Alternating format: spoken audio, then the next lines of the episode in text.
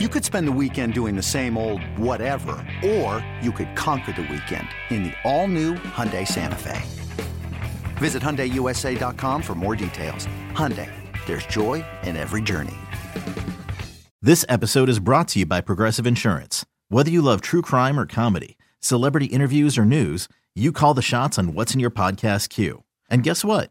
Now you can call them on your auto insurance too with the Name Your Price tool from Progressive. It works just the way it sounds. You tell Progressive how much you want to pay for car insurance, and they'll show you coverage options that fit your budget. Get your quote today at progressive.com to join the over 28 million drivers who trust Progressive. Progressive Casualty Insurance Company and Affiliates. Price and coverage match limited by state law. Hey, everybody! Welcome to a driving home from the Subway Series edition of the Evan Roberts podcast. The Yankees defeat the Mets 5 to 1, so we have a split of the 2019 Subway Series. I tell you, I just got in my car. I'm actually getting out of the lot very quickly, which is nice to see. This was a very tough game to get through. And I understand you're probably thinking it's because the Mets suck and they lost and their offense did absolutely nothing after Jeff McNeil hit that home run. But it feels like I just bathed in sweat for three and a half hours. It was incredibly hot. I wore shorts and a t shirt. It's not like I was overdressed or anything. It was so humid. And I got to tell you, the game was tough to watch. I mean, it was a three hour, 20 minute game, whatever it was. Jason Vargas, especially in that fifth inning, did not want to throw the baseball home. It worked, I know that. I think he may have frustrated Aaron Judge and Gary Sanchez and everybody, but it was just very difficult to watch, especially because over the last few innings, we knew the deal. I mean, we just we knew the the we, we, we knew the Mets were not winning this game. That's what we knew. All right, we knew the offense was doing nothing, and I was surprised because I, I said this to my dad about five minutes before first pitch. I thought this was going to be a high-scoring game. I thought this was going to be an eight to seven game, with the Mets probably losing. But I thought we were going to see a lot of runs. I thought Jason Vargas was going to get hit hard. He pitched better than I thought. He wasn't great, but he pitched better than I thought. And I thought the Mets were going to get to Domingo Germán, and I felt smart when on the first pitch of the game, Jeff McNeil hits a home run. But boy, after that, Germán was tremendous. He threw strikes, he was nasty, he really, really settled in. And it felt like every hit the Mets got after the McNeil home run was a shift base hit. I'm serious. Every hit was a ground ball, whether it was Michael Conforto going to the left side, whether it was Pete Alonso going to the right side. And I'm not necessarily saying it's a bad thing. I mean, shift hits are great. A hit's a hit. But that's how meek this offense was. They did nothing. Couldn't hit Chad Green, couldn't hit Domingo Germán. By the time the crafty Nestor Cortes came in, this game was over. And let's face it, all right? And I'll get to the Yankee angle in a second. If you're a Met fan, is today not another example of really what this season is? And what I mean by that is they suck, right? They're not good. They didn't deserve to win this game. They didn't hit. Vargas was mediocre. The bullpen gave up runs. So all of that is fair. So I'm not saying they lost the game because of the manager, but today was one of those games where it reminded you how inept Mickey Callaway is. I mean, and this is perfect because they did not lose the game because of Mickey Callaway. I will make that clear. They didn't. It's like I have to I have to emphasize this that I'm not blaming him for the loss. But here's your caveat this genius manager that the Mets have says, you know what I'm going to do? I'm going to let Jason Vargas hit with one out and a runner on to lay down a freaking bunt. I'm going to give an out away. You don't hope Jeff McNeil comes up with a two out hit. I mean, the guy's hitting 350, but hey, even when you're hitting 350, you fail 65% of the time. I'm going to bunt. I'm going to give a freaking out away so I could bring Jason Vargas back to face Gleyber Torres and Didi Gregorius when we all knew if you bring him back, genius, he's probably getting hit. Jason Vargas is not Zack Wheeler, all right? He's not throwing 115 pitches. He's not Jacob deGrom. We all knew this. We know this. And what's worse than Vargas pitching the inning was letting him hit the bunt. Honestly, if I have to pick which part of that brain dead decision was worse, to me it's that. You're going to give an out away? You've done nothing offensively all night. Go to the bench. Go to JD Davis, who of course can't play today because hot streaks don't exist. And so you're just giving out away. Think about the last two games in this series. How many times have they bunted with the pitcher just handing it out to the Yankees? You're not that good offensively, and you're giving them outs? I digress because I know that this did not cost them the game. What cost them the game is that they didn't hit. They did nothing offensively. But even in games in which it isn't the manager's fault, you look at him and you say, he's not a very good manager. Did, the Mets suck because of Mickey Callaway? No. But is Mickey Callaway one of the five worst managers I've ever seen? Yeah. Yeah, I think he is. I think he's really, really, really bad. And sometimes the Mets' patheticness overshadows how bad of an in game manager he is. I mean, you just give the out away. There's one, you know, if there's nobody out, I still hate it, but I kind of get it. One out. Let's give another out away. And here's the other thing I hate about the Subway Series. Right now, I'm lucky. I got out of the parking lot really, really quick, but now I am just sitting in traffic, getting on the Whitestone. And a part of it is because the Mets were out of this game for the last three innings, so people got a head start. They're already on the highway, they're already on the road, and now it's going to take me probably 15 to 20 minutes longer than it would have because it's the Subway Series. Meanwhile, if they're playing the Pittsburgh Pirates tonight, you know, I'm, I'm flying right now on the Whitestone. I'm flying. So, for everybody who loves the Subway Series, what is there really to love? The lines are longer, there's more people around. Yankee fans are like, and not all of them, but they're trying to start arguments. I don't want to argue. The Mets aren't any good. I don't want to argue. I got the whole, hey, here's the Mets this is the Mets World Series. Let me tell you something. This is not the Mets World Series, okay? The Mets could have won all four of these Subway Series games. I could give a rat's ass. I, I would care in the moment because I'm a fan and I always want my team to win. I'm at the game, I'm investing time. I want to see them win. But this idea that beating the Yankees gives me joy, you know, gives me extra solace in my Met fandom, give me a break. If they're both good, right? The, the teams are equal. They were equal in 2006. They were, I wouldn't say they were equal in 99 or 2000, but they were both good, right? They were both very good teams. I get it, because you're probably arguing with your friends which team is better. Then there's like sort of legitimate bragging rights. The Mets could have won every one of these games 10 0. What am I going to say? I'm going to say the Yankee fan were better? I'm going to say, yeah, we, we're better than you. We're 15 games out of first place. You're, you know, 30 games up, but we're better because we won four games. So that that annoys me, and I, I shouldn't be triggered necessarily by that, but it's it's frustrating because it's not true. Now, speaking of triggered, I am now finding myself to love this aspect of interleague play. So this is something I do like about the Subway Series. I'm about to tell you. I love when they're at Citi Field and something, you know, crappy happens to a pitcher, like Domingo Germán looks like he never saw a bat before, so he's really, really pathetic at the plate. And what I love is how triggered the Yankee fans get and the American League fans get about how awful the pitcher hitting is. It's just, it does make me laugh. And if you're listening right now and you're saying, come on, Evan, the pitching hitting sucks, what are you doing? You're going to win this war. I am starting to accept that. I am starting to face the reality that I'm going to have the DH and the pitcher hitting is going to be a relic of the past and I'm going to lose this war. So, can you just let me enjoy the whining and bitching and the softness that we see from American League fans that cry that pitchers can't hit? And what I mean by softness, I will explain my point on this. So, if you're not good at something, right? If my son is not good at something, I would tell him to work harder. I would tell him to study. I would tell him to try. If he's not good at throwing a baseball, I'd say work at it. Work ethic matters, effort matters. You know, basketball players don't become great just because of God given talent. Sure, that helps. Sure, it's a big factor, but you got to work. You got to work hard at it. And it bothers me that there's this attitude of, well, this guy can hit. He's a pitcher. Let's save him by having a DH. How about you work on it? There are so many examples of pitchers who have worked on their craft and they become better hitters. And so when I hear the arguments of, well, no league lets the pitcher hit, well, maybe you should change that. Maybe you should have pitchers hit.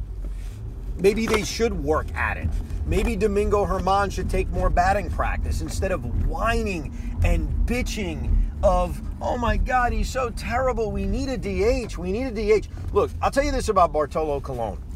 So when Bartolo Colon first came to the National League, it was a joke how bad he was hitting. It was comical. And by the end, he not that he ever became a good hitter, but he became respectable. And he became respectable because he worked at it. And so it, it does kind of bother me. It's a statement on society that instead of saying, hey, work harder, have pitchers put more effort in it. Maybe in the minor leagues, instead of saying, hey, if you're below double A and it's not an all National League affiliate game, we don't have the pitcher hit. Maybe you do have the pitcher hit. These guys are tremendous athletes. You can't tell me if they actually took batting practice and actually worked on it and actually hit at the lower levels, they wouldn't be better at it. They would be. So I take it as this just easiness, this laziness in society to say they're not good, so let's do something about it. Where does it end? I mean, where does it end? So, look, I don't want to make this whole thing an AL, NL, DH argument. I also, the, the other thing that bothers me is I respect that the DH exists. I really do. It's been in the American League since 1973. I respect it. And I never, other than giving you my opinion on it, cry during an American League game about, oh, this DH is terrible. And all American League fans do is cry about it. They get so triggered about it. Oh my God, a guy got hurt. Again, softness. Oh my God, he struck out. He's terrible. Softness. Get over it. But I love it. I really do. I love seeing. Uh, I, I, would call out individuals on Twitter that I saw cry after Domingo Germán struck out, or no, no, it wasn't the Germán strikeout. It was when he bunted into the double play. Oh my God, the tears just flowing through their eyes. And again, I'll end it on this. Let me enjoy it because I fully understand that eventually I am going to have to learn to live with the DH in the National League. Now, a couple of things about the Yankees. I mean, Gio Urshela. Should we just call this the Gio Urshela game? Some of the defensive plays he made in this game, I thought I was watching Brooks Robinson. I thought I was watching Scott Rolen. I mean, you name any great defensive third baseman, he put on an absolute clinic today. He obviously hits that home run. It looks like he hurts himself as he's running around the bases. He stays in the game. I had a friend of mine text me it was a Willis Reed moment. Uh, I'm going to let that one go. He's an upset Knick fan. You know, still trying to rationalize how somehow Kyrie Irving and Kevin Durant didn't pick the Knicks, but they picked the uh, little Brooklyn Nets. So I'll let him live with the Willis Reed comparison. But boy, oh boy, Gio Urshela has been amazing. He really has. And it's a testament to the development we've seen because instead of just assuming, boy, the Yankees got lucky with Gio Urshela, maybe we got to give the Yankee coaching staff credit. You know, maybe we actually have to do that because Gio Urshela, not just offensively, where I know he's cooled off, I know he's not playing every every single day. Guy's still hitting 300. Guy's still hitting the crap out of the ball, and he certainly has a role on this team. Uh, the Vargas fifth inning was bad for baseball. Can we just all admit that? Now, did he do anything technically wrong by throwing over and treating DJ LeMahieu like Rickey Henderson? No, I didn't do anything wrong. But you never want your sport to become unwatchable. And I love baseball. I've said it a million times. It's my favorite sport in the world. But that fifth inning became unwatchable. And did it work to an extent? It probably did. I think he frustrated Gary Sanchez. I think he frustrated Aaron Judge. And he got outs. But to throw over, I, how many times did he throw over in that fifth inning? For DJ LeMahieu. It wasn't. It was not Billy Hamilton from three years ago. You know, it was DJ LaFreakin Mayhew. But look, it worked. Vargas got through it, and as I mentioned earlier, Vargas was fine today. I mean, he is still the fifth starter on this team as well as he's pitched, and to go five innings to keep the team in the game, he did his job. What failed the Mets today is their offense. And I got to tell you, and you know, Joe and I are not going to do a show together for a couple of weeks. Uh, he is off Friday. I'll be doing a show whenever you're listening to this. I assume you're listening to this podcast before Friday. Uh, and then I'm off next week, and then he's off the week after. But I got to bring this up to Joe because he always talks about the Met offense and how it's good and it's it's it's been fine. It's been average. You know what I mean? It really hasn't been that good, and I think the ineptitude of the Mets bullpen has kind of made you forget about that. Know, this has been an average offense. They've gotten a great year out of Jeff McNeil. They've gotten a great year out of Pete Alonso. But when you look at the totality of this offense, there's been too many games like today. Now, today was also Domingo Germán pitching well, and I got to hand it to him. I thought he looked great today. Again, I mentioned at the top I was surprised he did. By the way, if you want play by play of where I am right now, I am going over the Whitestone Bridge. I don't know if they've renamed that yet for some other politician, but that's where I'm at. It's very nice. No traffic. I've gotten through the mess of getting, you know, not out of the parking lot, but getting onto the highway, and I'm flying home. My ETA my ETA is 36 minutes. It should be quicker. There must be some kind of traffic on the hutch. I don't know. I'll keep you posted depending on how long this podcast goes. What was I saying now? Yeah, so Germán.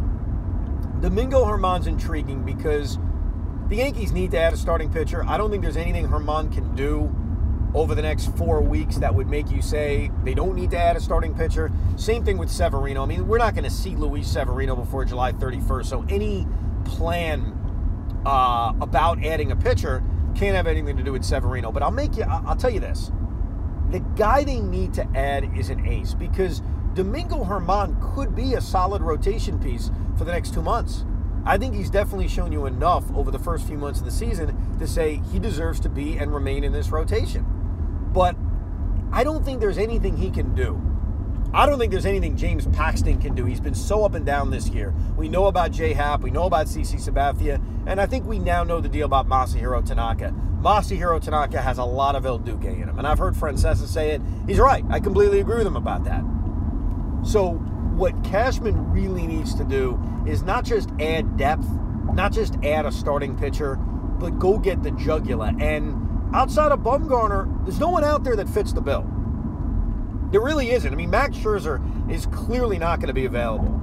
And I don't know if there's anybody else that we're just not thinking of. Hey, I'll tell you, you know who looked good on Wednesday night, tonight? Sonny Gray. 11 strikeouts, 8 innings. You should go trade for. Nah, I'm just kidding. Obviously. Obviously, I'm kidding.